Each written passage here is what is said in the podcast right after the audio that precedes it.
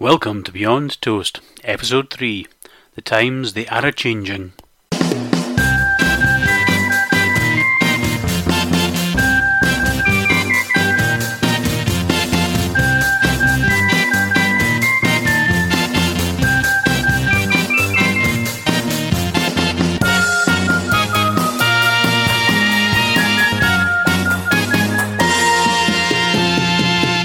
Welcome to Beyond Toast, the podcast where Toastmasters talk about food.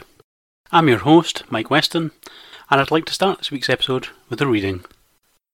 Food for Thought, a poem by a food bank client. I know what it's like to use the same tea bag twice, to cut the mould from the bread, to rescue a slice. I didn't ever think I would be in such a mess, while working full time for a living, while suffering from illness and stress. I choose to work to pay my own way, but have no spare money at the end of the day. The cupboards and fridge are empty. What else can I do? Throwing my three elderly pets in the street, it just wouldn't do.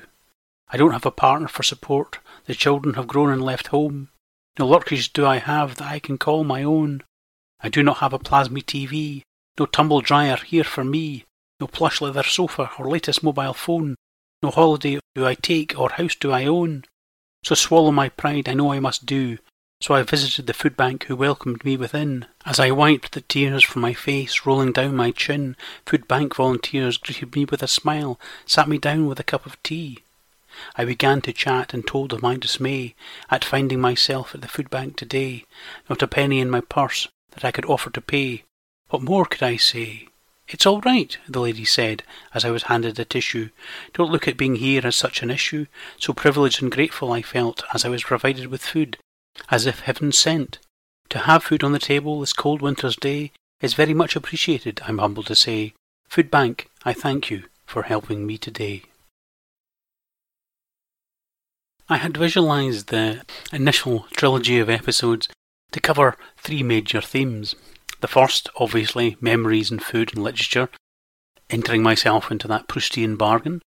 The second, dealing with love and family and how food can mean both. I had thought that this episode would be themed around progress, how food had changed and how my experience of food had changed growing up. But then I looked around and I couldn't see as many examples of progress as I really liked, and it felt particularly poor taste to talk about progress when not acknowledging the fact that the use of food banks is on the rise, and acknowledging my good fortune in always having food on the table.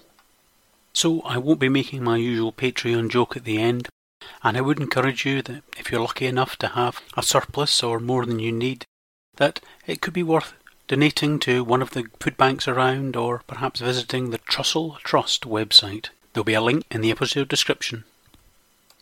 So, with all that in mind, let's return to the subject of progress. While social progress may not have reached the heights I would have hoped, I certainly can't deny the great strides that have been achieved by culinary science just over my lifetime. I mean, I really love the social history programs which deal with food. Back in time for dinner, back in time for tea.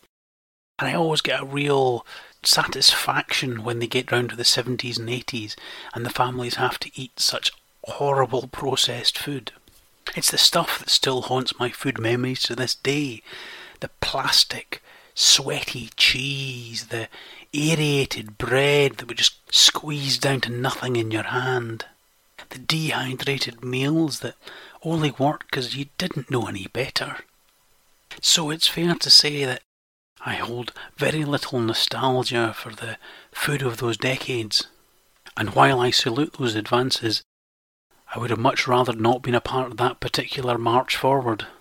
But I have to acknowledge that without the rough, I would never have experienced the smooth.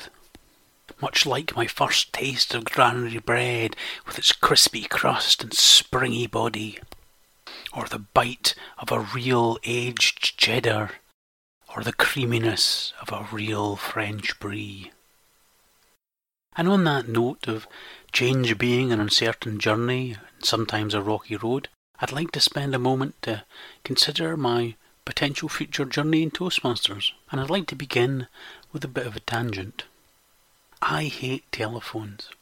I have never liked talking to people on the phone. I miss seeing them and reading the body language and watching their facial expressions. Without that, I just feel I'm getting a tiny fraction of the communication and fear that I'm missing something vital and just throwing my words into the void. The advent of teleconferencing helped slightly as I could see people, but I couldn't shake the feeling that I was just talking to a television. It felt so incredibly alien. I hated these non personal forms of communication so much that instead of calling people, I would make any excuse to pop round for a face to face or uh, calling a large meeting and I could have happily continued in ignoring this fear and not facing it head on. But along came COVID, and face to face meetings simply weren't on the cards, and everything had to be online. But fortunately, thanks to Toastmasters, this wasn't the horror that I had foreseen. I was getting plenty of experience week in, week out, going along to online meetings, and gradually over time I could feel my revulsion and horror at having to sit and engage with screens begin to fade. Now, I'm not going to say that my life has turned around and I now love the online environment, because that would be a lie. But the very fact that you're listening to my voice recorded now suggests that I'm making progress and gradually losing that fear. And thinking of things that are lost brings us on to our food memories segment.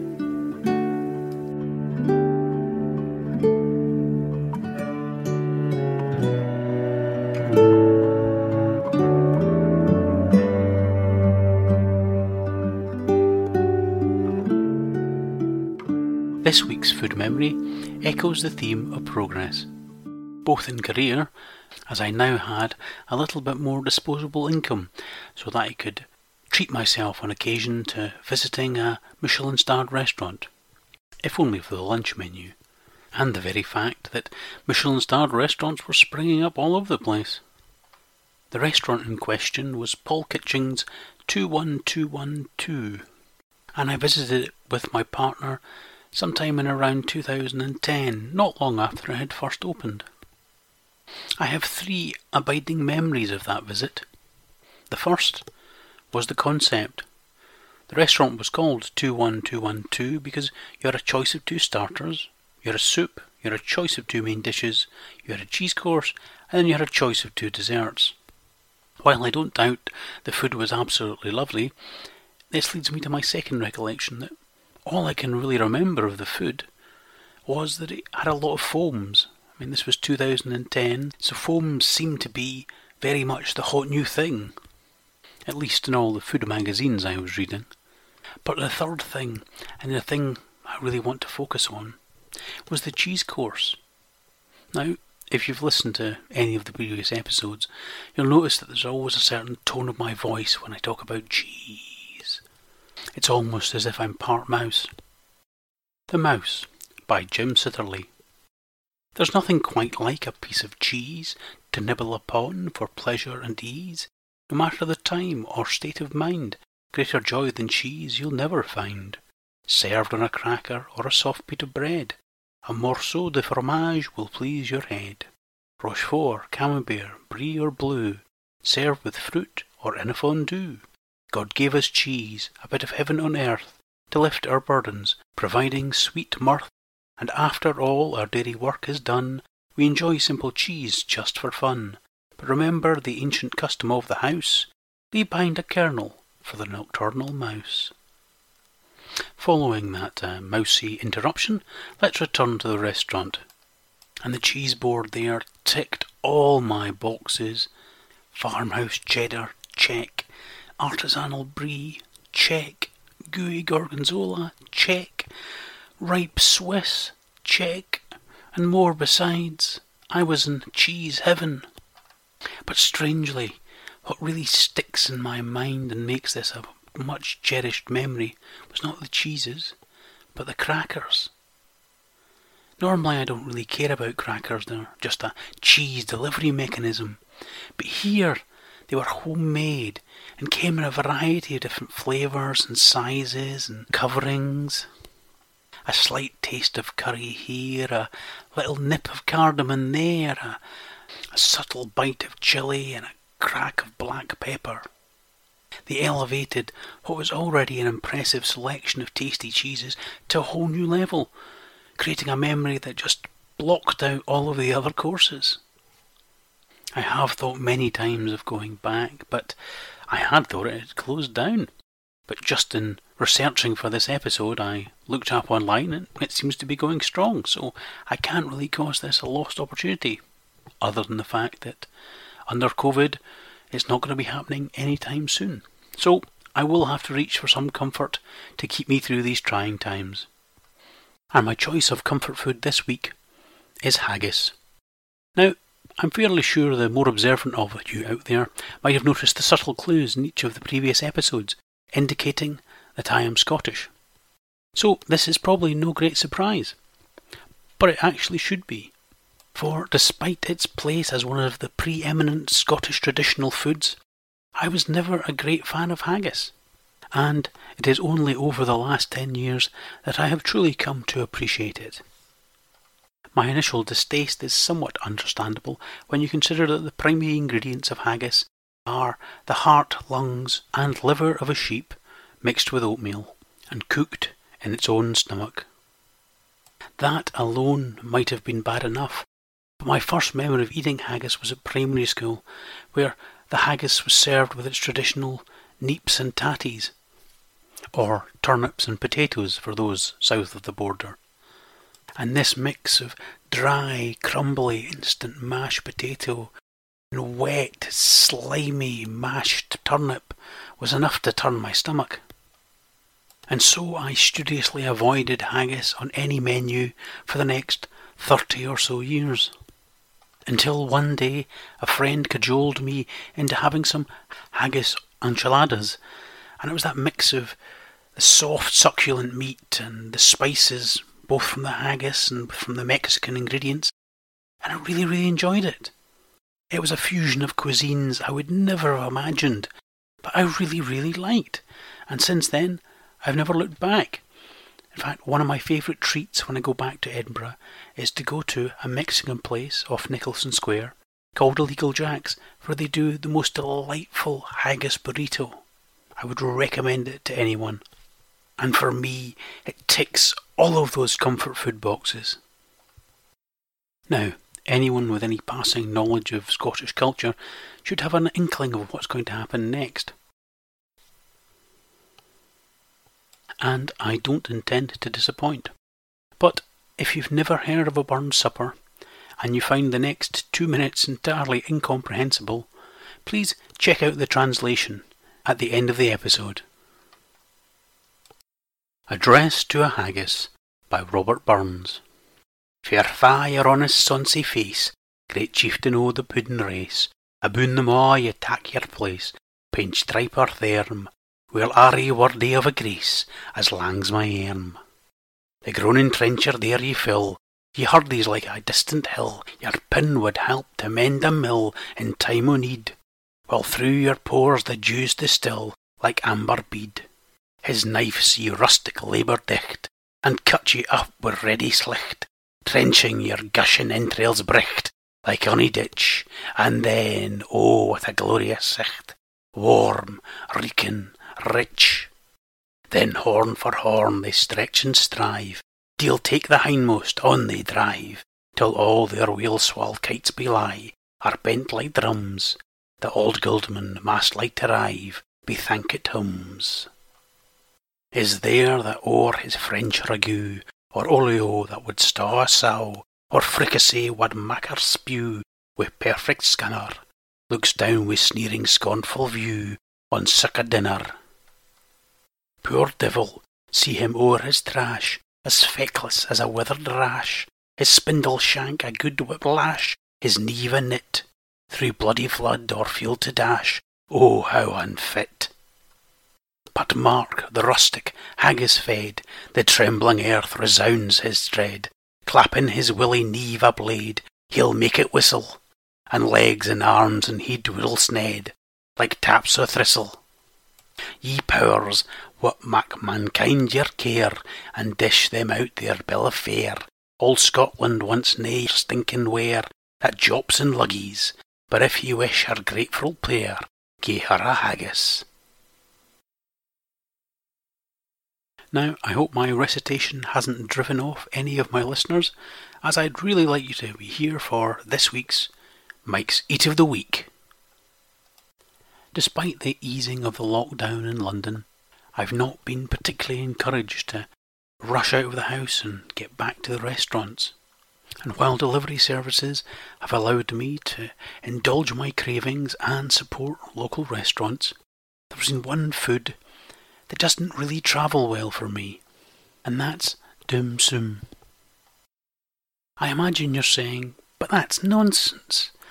Dim sum typically sits on the table for 10 15 minutes while you nibble and chat, so home delivery should make no difference whatsoever. And while I can't argue with that point, there's just something missing that I can't quite put my finger upon. Whether it's the location or the ceremony or the company, Delivery dim sum just doesn't scratch that itch. So this week I endeavoured to try and make some prawn dumplings at home. The results were decidedly middling, but there was enough there to fill that hole for the time being, and it really brought home to me that dim sums are as much a art as a culinary science. And I'm hoping with all my heart that Chinatown bounces back after COVID, as I'm not sure I have the time to master it. But perhaps I should ask my guest for my fantasy meal for four, if that's true.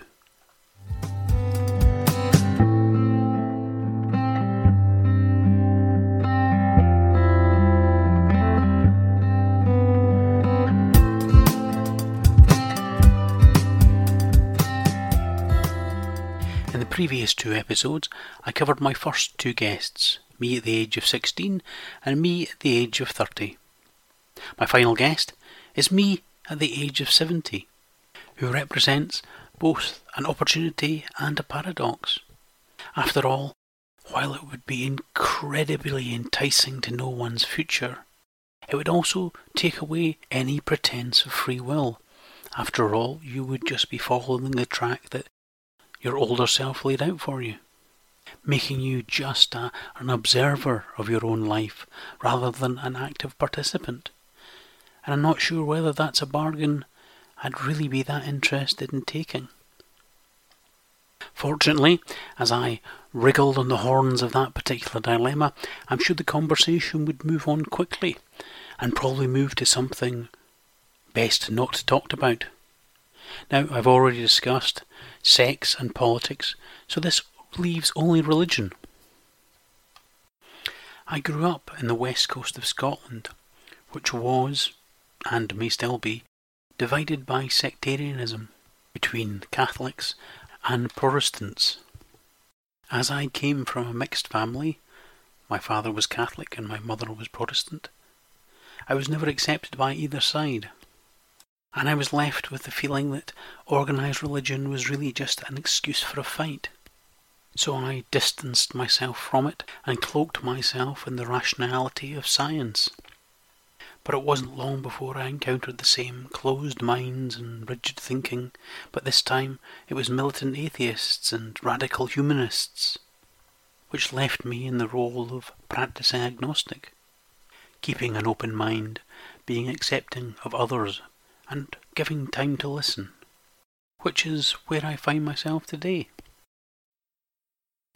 Although I do fear that in today's heated environment, I doubt I would have had the opportunity to get through that whole description. Tensions would have flared and I'd be out in the street, cold and looking for something to get me through the night. Which leads neatly into our final Guilty Pleasures segment.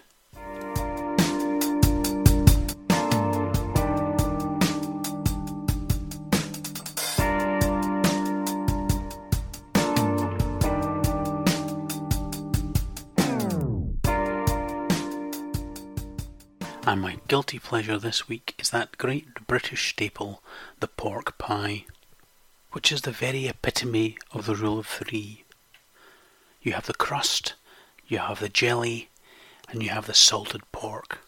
You have the smell of the crust, that fatty pastry. You have the texture of the rich, juicy jelly.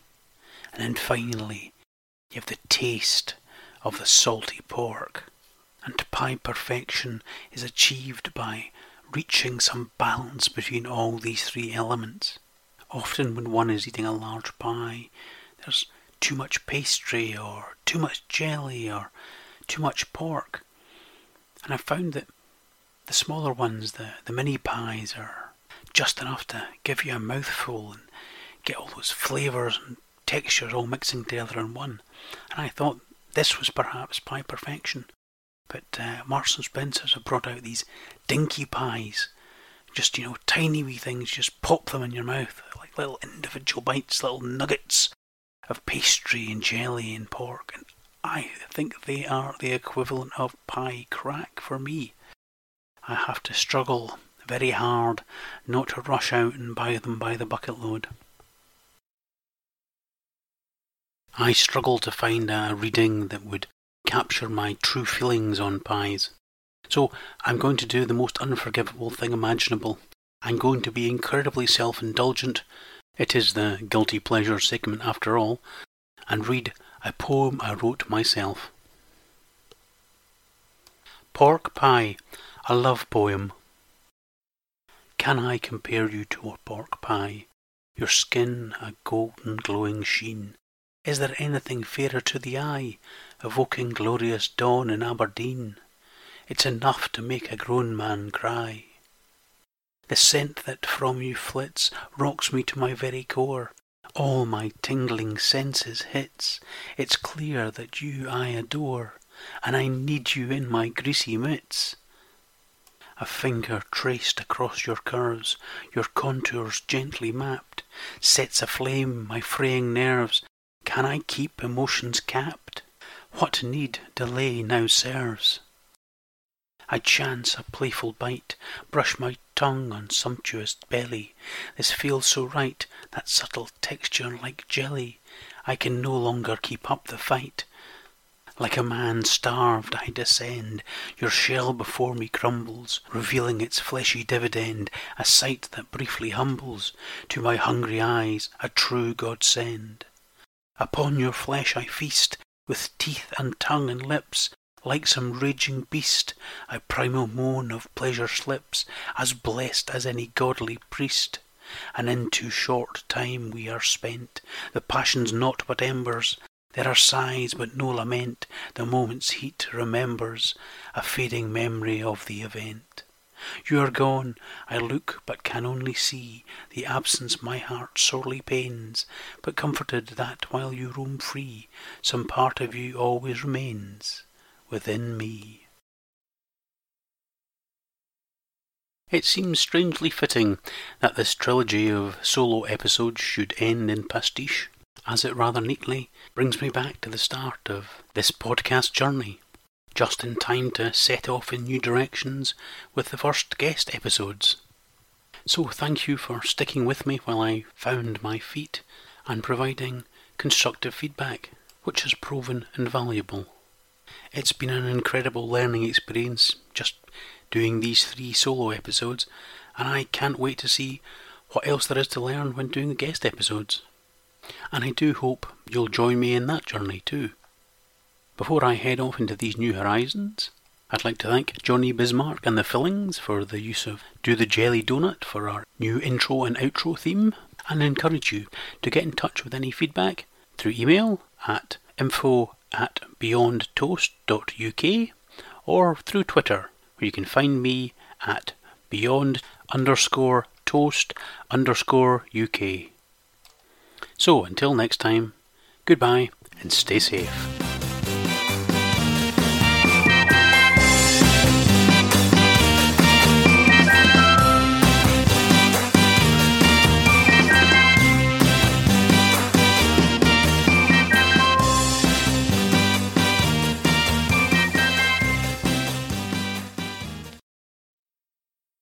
Address to a Haggis. Good luck to you and your honest plump face, great chieftain of the sausage race. Above them all you take your place, stomach, tripe, or intestines. Well are you worthy of a grace as long as my arm. The groaning trencher there you fill, your buttocks like a distant hill. Your pin would help to mend a mill in time of need, while through your pores the dews distil like amber bead. His knife see rustic labour wipe, and cut you up with ready sleight, trenching your gushing entrails bright, like any ditch, and then, oh, what a glorious sight! Warm, steaming, rich. Then spoon for spoon they stretch and strive, Devil take the hindmost, on they drive, Till all their well swollen bellies by and by Are bent like drums. Then old head of the table, most like to burst, the grace hums. Is there that over his French ragout, or olio that would sicken a sow, or fricassee that would make her vomit with perfect disgust, looks down with sneering scornful view on such a dinner? Poor devil, see him over his trash, as feeble as a withered rush, his thin legs a good whiplash, his fist a nut, through bloody flood or fields to dash, oh how unfit! But mark the rustic haggis fed, the trembling earth resounds his tread, clap in his ample fist a blade, he'll make it whistle, and legs and arms and heads will cut off, like the heads of thistles. You powers, who make mankind your care, and dish them out their bill of fare, old Scotland wants no watery stuff that splashes in small wooden dishes, but if you wish her grateful prayer, give her a haggis.